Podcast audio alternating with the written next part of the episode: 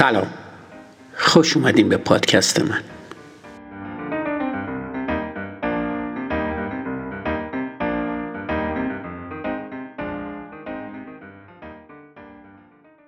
برای قایقی که آزم هیچ بندری نیست باد موافق معنا ندارد. سنکا چهار قبل از میلاد تا 65 بعد از میلاد مسیح. در این اپیزود یعنی اپیزود هفت می‌خوام در مورد هدف گذاری صحبت کنم. البته نه خود هدف گذاری اونو که همه می‌دونن. بلکه هواشی اون. چه کارایی باید براش انجام بدیم چرا با اینکه می‌دونیم باید توی زندگیمون هدف داشته باشیم ولی این کار را نمی کنیم انواع هدف گذاری چیه و از این قبیل؟ هر کسی برای یه منظوری به دنیا اومده. اگه آدم واقعا بتونه درک کنه که هدف از اومدنش چیه که نصف راه رو به نظر من طی کرده. در این صورت انتخاب اهداف زندگی در راستای هدف اصلی خلقتش کار نسبتا راحت تری نسبت به حالت معمول هستش. با توجه به اینکه معمولا آگاهی از علت وجودی هر کسی ممکنه تا پایان عمر رخ نشون نده یا اینکه دیر نمایون بشه و اینکه آدم نمی‌تونه تا اون موقع باری به هر جهت بگذرونه لازمه که قبل از اون هدف گذاری هایی رو انجام بده و در مسیرشون گام برداره.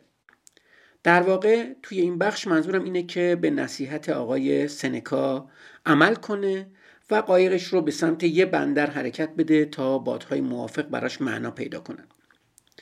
این موضوع رو هم تقریبا خیلی ها می‌دونن. مسئله از اینجا شروع میشه که چرا با اینکه ضرورتش رو می‌دونیم در جهتش گام بر نمیداریم. دو تا جواب سریع برای این سوال هست. اولیش تنبلیه. خیلی وقتا توی زندگی خیلی کارا رو می‌دونیم که باید انجامشون بدیم ولی حال حوصلش رو نداریم. دومین دلیل به قول روانشناسا عدم ارزش به خود هستش. همینطور که از اصطلاحش مشخصه در این حالت فرد خودش رو لایق بهتر شدن در مسیر زندگیش نمی‌دونه. به همین خاطر ناخداگاهش هزار و یک دلیل برای انجام ندادن اون کار جلوی پاش می‌گذاره. در بعضی مواقع دیده شده که مشکلات فیزیکی و سلامتی هم برای فرد پیش میاره تا جلوی استارت یا ادامه کار رو بگیره. خب البته هر کدوم از این موارد راهکار خودش رو داره که خیلی به شخصیت فرد و نحوه برخوردش با مشکلات اینچنینی بستگی داره. اونچه که واضحه اینه که برای هر کسی ممکنه حداقل یک بار هر کدوم از این دلایل برای جلوگیری از هدف گذاریش توی زندگی پیش بیاد.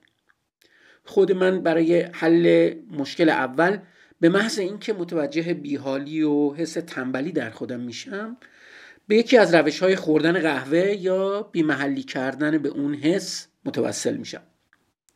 در اکثر مواقع هم موفق میشم. خب البته موارد استثنا هم وجود داره. برای مشکل دوم هم به محض اینکه توی ذهنم جملات منفی شکل می‌گیره شروع می‌کنم بهش بیمحلی کردن و با لجبازی و اصرار کارم رو ادامه میدم. که این یکی تقریبا همیشه برای من جواب داده. خب حالا می‌خوام موضوع رو کمی عملیاتی کنم در واقع می‌خوام توضیح بدم که انواع هدف گذاری چیه و چطوری باید کار رو شروع کرد که قابل انجام باشه اهداف در زندگی از لحاظ طول زمان رسیدن به هدف به سه دسته کلی اهداف بلند مدت، اهداف میان مدت و اهداف کوتاه مدت تقسیم میشن. طبیعیه که برای یک هدف بلند مدت باید اهداف میان مدت و کوتاه مدت همراستا با هدف بلند مدت اصلی طراحی بشن. بر اساس یکی از اصول استاندارد هدف گذاری اهداف بلند مدت به اهدافی گفته میشن که برای بازه زمانی ده ساله گذاشته شده باشن.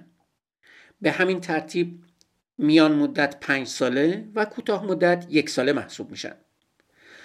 البته در اکثر موارد کوتاه مدت های یک ساله هم به اهداف کوتاهتر سه ماهه خورد میشن تا راحت تر به انجام برسن.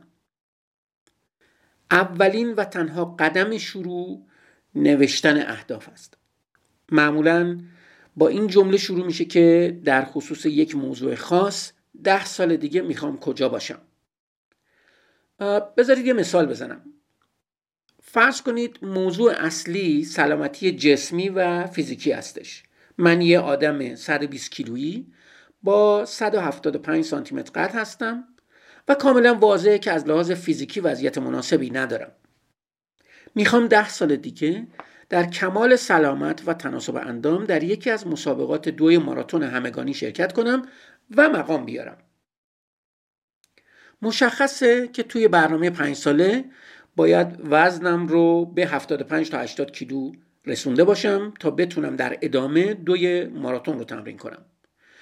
توی یک سال اول باید روی تغذیه سالم به همراه تمرین هفته‌ای سه روز در هفته تمرکز داشته باشم. و به همین ترتیب.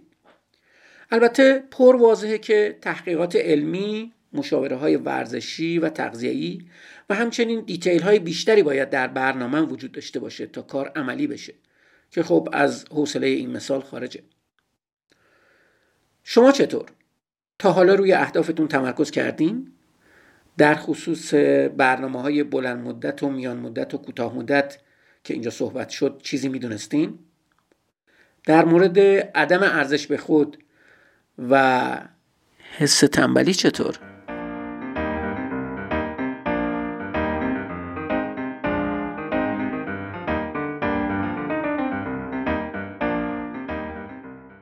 مرسی که به پادکست من گوش میدین. منتظر اپیزود بعدی پنجشنبه آینده باشین.